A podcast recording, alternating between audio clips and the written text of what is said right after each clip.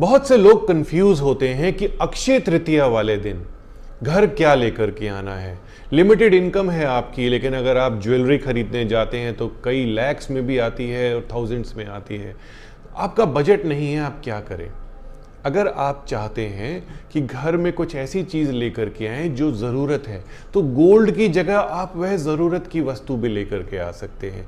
अपने बच्चे के लिए उसको पेन लेकर के दे सकते हैं, अपनी वाइफ के लिए आप कोई भी ऐसी चीज़ दे सकते हैं जो उनको ज़रूरत हो, क्योंकि जो हमें ज़रूरत है वही हमारी लग्जरी है।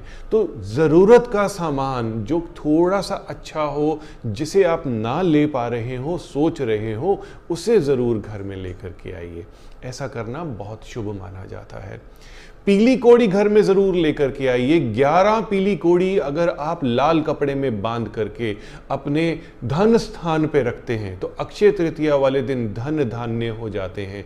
मंदिर में रखते हैं माँ लक्ष्मी के आगे तो भी बहुत शुभ माना जाता है। दरवाजे पे लटकाते हैं तो भी बहुत ही अच्छा माना जाता है।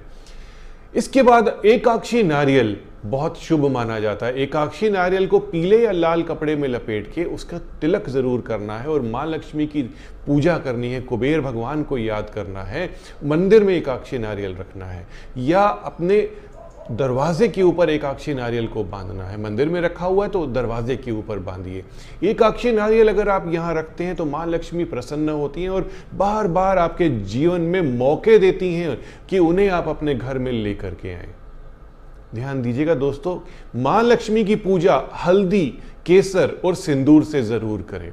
इस दिन स्पेशली हल्दी, केसर और सिंदूर से माँ लक्ष्मी की पूजा करें, शहद अर्पित करें उन्हें। आप इन चीज़ों को ज़रूर घर लेकर के आइए।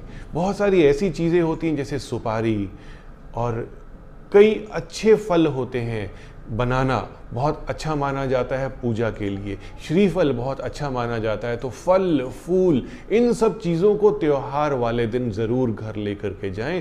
प्रसाद का भोग लगाएं, प्रसाद नहीं भी लगाएं तो घर में फल फूल ज़रूर आने चाहिए। त्योहार बहुत अच्छे से सेलिब्रेट होता है। अक्षय तृतीया हर किसी के लिए होता है, छोटा बड़ा अपने लेवल पे आप उसे सेलिब्रेट ज़रूर करें। घर पे कोई ना कोई मिठाई ज़रूर बनाएं। मैं मानता हूँ कि बाहर की जो मिठाई होती है वो इतनी शुभ नहीं होती, तो उस मिठाई में केसर का प्रयोग ज़रूर करें, शहद का प्रयोग ज़रूर करें। कई लोगों को डायबिटीज़ होती है, शुगर होती है, लेकिन थोड़ा सा अगर आप शहद खाते हैं अक्षय तृतीया वाले दिन तो बहुत ही शुभ माना जाता है। दोस्तों, भगवान परशुराम का जन्म अक्षय तृतीया वाले दिन हुआ था। भगवान विष्णु के वे छठे अवतार माने जाते हैं। अगर आप परशुराम जी को याद करते हैं, भगवान परशुराम को याद करते हैं तो उनका पराक्रम याद कीजिए, तो आपके घर में सुख, शांति और करेज बना रहेगा। भगवान कृष्ण बहुत एसोसिएटेड हैं अक्षय तृतीया से, तो उनके हिसाब से अगर आप गीता लेकर के आते हैं अपने घर में, अगर आपके घर में गीता नहीं है तो लेकर के आइए और गीता का कम से कम एक अध्याय ज़रूर पाठ कीजिए। ऐसा करने से आपके जीवन से सारी प्रॉब्लम्स चली जाएंगी। अक्षय तृतीया को सेलिब्रेट कीजिए और साल में ये एक मौका आता है, इसे अपने हाथ से नहीं जाने दीजिए। नमस्कार।